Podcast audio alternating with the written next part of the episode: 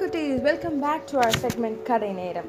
நம்ம கேட்டுட்ருக்கிறது ராஜு அவங்க பாட்டி வீட்டுக்கு போனப்போ அவங்க பாட்டி அவனுக்கு சொன்ன குட்டி குட்டி அழகான கதைகளை தான் நம்ம கேட்டுட்ருக்கோம் இன்றைக்கி என்ன ஸ்டோரி சொல்ல போகிறேன்னு தெரியுமா?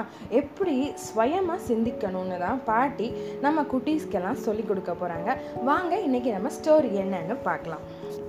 ராஜேஸ்வரி அத்தை பாட்டியோட பொண்ணு சுந்தரி ராஜுவோட அம்மா.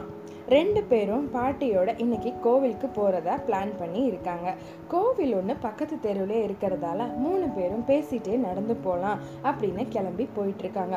அப்போது சுந்தரியும் ராஜியும் குழந்தைங்களோட இருக்கும்போது அவங்களோட ஆஃபீஸ் ஒர்க்ஸை எப்படி மேனேஜ் பண்ணுறது சரியாக செஞ்சு முடிக்க முடியலையே அப்படின்னு சொல்லி ஒரே புலம்பல்ஸாக இருக்குது எவ்வளவோ புக்ஸ் ரெஃபர் பண்ணிட்டேன் வெப்சைட்லேயும் பார்த்துட்டேன். என்ன செய்யறதுன்னே தெரியலன்னு ரெண்டு பேரும் அவங்கவுங்க பிரச்சனைகளை சொல்லிகிட்டே வந்தாங்க. இது எல்லாத்தையும் சைலண்ட்டாக கவனிச்சுட்டே வந்த பாட்டி ஸ்மைல் ஒன்று கொடுத்தாங்க ரெண்டு பேரையும் பார்த்து. உங்கள் பிரச்சனைகளுக்கான தீர்வுகளை நீங்கள் உங்கள் வாழ்க்கையிலேருந்து உங்கள் அனுபவங்கள்லேருந்து தான் எடுக்கணும்னு பாட்டி சொன்னாங்க. இல்லைன்னா கழுதையாக ஆயிடுவீங்க அப்படின்னு ஒரு கொஷின் மார்க்கோட முடித்தாங்க ரெண்டு அம்மாக்களும் ஒரே ஆச்சரியம். என்னடா பாட்டி நம்மளை கழுதன்னு சொல்கிறாங்களே அப்படின்னு ஒரு ஸ்டேரிங் லுக்கு விட்டாங்க. இரு இரு கழுதை தான். என்ன கதைன்னு நைட்டு சொல்கிறேன் அப்படின்னு பாட்டி ஒரு சஸ்பென்ஸோட நைட்டு வரைக்கும் காக்க வச்சாங்க அம்மாக்களை. வேற எதுவும் கேட்கறதுக்கு முன்னாடி கோவிலும் வந்துருச்சு. பொறுமையாக சாமி கும்பிட்டு நைட்டு கதை கேட்க ஆர்வமாக இருந்த அம்மாஸ் ரெண்டு பேரும் ஃபஸ்ட்டு வந்து ஆஜரானாங்க. குட்டீஸ்க்கு முன்னாடி போய் கதையை கேட்க ரெடி ஆயிட்டாங்க. பாட்டி வந்த ரெண்டே நிமிஷத்தில் அங்கே இங்கேன்னு ஓடி விளையாடிட்டு இருந்த குட்டீஸ் டக்குன்னு பாட்டியை சுற்றி அசம்பிள் ஆயிட்டாங்க. ரொம்ப காலமாக ஒரு வில்லேஜில் ஒரு பெரிய பாறாங்கல் ஒன்று ஓரமாக இருக்குது அதை யாருமே கண்டுக்கல. ஆனால் ஒரு நாலு சின்ன பசங்க அங்கே விளையாடிட்டு இருக்காங்க. அப்போ அவங்கள அட்ராக்ட் பண்ணது இந்த பாறாங்கல். அப்போ இருந்து அந்த பாறை லைம் லைட்டுக்கு வந்துருச்சுன்னா பார்த்துக்கோங்களேன் பக்கத்தில் போய் ஆர்வமாக அங்கே இருந்த எல்லாத்தையும் அப்சர்வ் பண்ணுறாங்க குழந்தைங்க. அந்த பாறாங்கல்ல மேலே ஒரு சில கிறுக்கல்கள் இருக்குது அது என்னன்னு குழந்தைங்க புரிஞ்சுக்க ட்ரை பண்ணுறாங்க ஆனால் புரியலை. சரி நம்ம அம்மா அப்பா கிட்டேயே சொல்லி கேட்போம் அப்படின்னு நாலு பேரும் அவங்கவுங்க வீட்டுக்கு போகிறாங்க போய் அம்மா அப்பா கிட்டேயும் அழகாக சொல்கிறாங்க இதை பார்த்தோம். அங்கே இந்த மாதிரி கிறுக்கல்கள் இருக்குது என்னன்னு எங்களுக்கு தெரியல அப்படின்றது எல்லாத்தையும் சொல்கிறாங்க அம்மா அப்பாசும் கூடயே வந்து அந்த பாறாங்கல்லை எல்லாம் சுற்றி பார்த்து அவங்களும் புரிஞ்சுக்க ட்ரை பண்ணுறாங்க அப்படியே விஷயம் மெல்ல பரவ ஊரே அங்கே ஒன்று கூடி அந்த பாறாங்கல் என்ன ஏது அதோட கிறுக்கல்கள் என்ன அப்படின்றத புரிஞ்சுக்க நினைக்கிறாங்க. யாருக்குமே ஒன்றும் புரியாத காரணத்தினால சரி இதை புரிஞ்சுக்க யார்கிட்ட போகலாம் அப்போ தூரத்தில் ஒரு குடிலில் ஒரு குரு இருக்கார். அவர்கிட்ட போய் கேட்போமா அப்படின்னு யோசிச்சு அங்கே பார்க்க அவங்க எல்லாரும் போகிறாங்க ஆனால் போன இடத்துல குரு இல்லை. அவரோட ஒரே ஒரு சிஷ்யன் மட்டும்தான் அங்கே அவரோட கடமைகளை செஞ்சுக்கிட்டு உட்காந்துட்டு இருக்கான். மக்கள் அந்த குரு எங்க அவரை இப்போ பார்க்கணும் சில கேள்விகளுக்கு பதில் கேட்கணும் அப்படின்றத கேட்குறாங்க சிஷ்யன் என்னமோ அவரை பற்றி சொல்கிறான் இந்த மாதிரி தூர தேசத்துக்கு ஒரு பயணமாக போயிருக்காரு. வர்றதுக்கு கொஞ்சம் காலம் ஆகும். என்ன ஏதுன்னு என்கிட்ட சொல்லுங்க.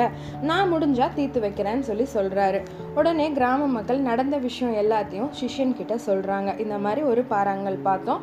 அங்கே இந்த மாதிரி கிறுக்கல்கள் இருக்குது என்ன ஏதுன்னு எங்களுக்கு புரியலை. நீ தான்ப்பா வந்து விளக்கி சொல்லணும் அப்படின்னு சொல்கிறாங்க சரின்னு சிஷ்யனும் நீங்கள் எல்லாரும் என்னை அடுத்த நாள் காலையில் வந்து பாருங்கள் அதுக்குள்ளே நான் அதை புரிஞ்சு என்னன்னு பார்த்து வைக்கிறேன் அப்படின்னு சொல்கிறாரு போய் பார்த்த சிஷ்யனுக்கு ஒரு ரெட் லைட் எரியுது.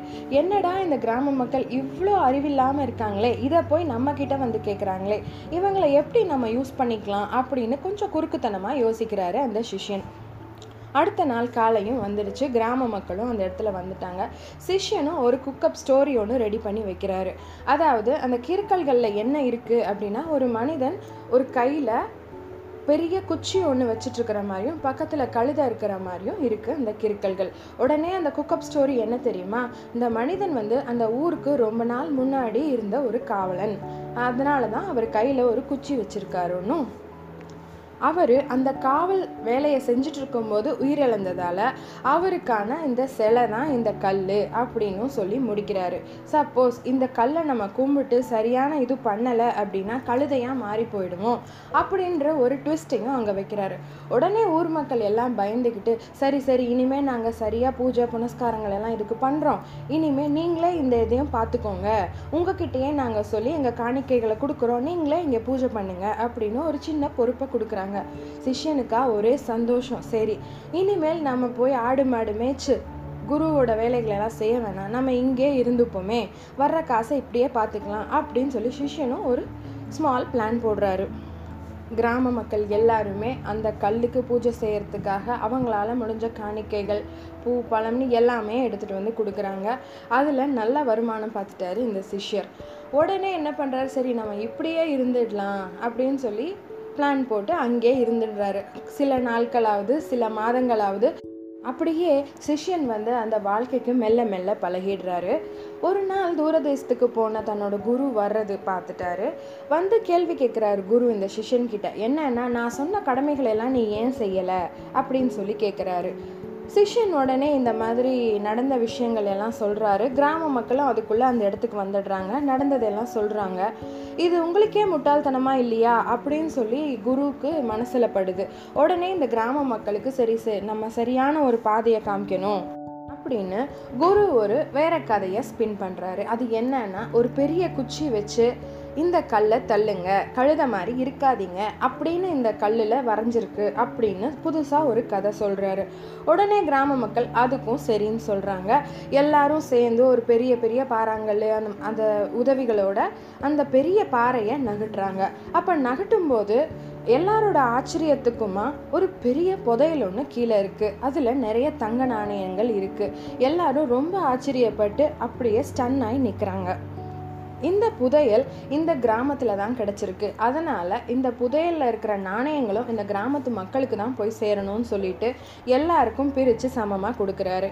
அப்போ ஒரு போதனையும் சொல்கிறாரு இனிமேலாவது யார் சொல்கிற பேச்சும் கேட்காம நீங்கள் சுயமாக யோசித்து முடிவெடுத்து எந்த செயலும் செய்யணும் அப்படின்னு சொல்லி கிராமத்து மக்கள்கிட்ட தீர்வாக சொல்கிறாரு அதை தான் பாட்டியும் அம்மாக்களுக்கு சொல்ல நினைக்கிறாங்க.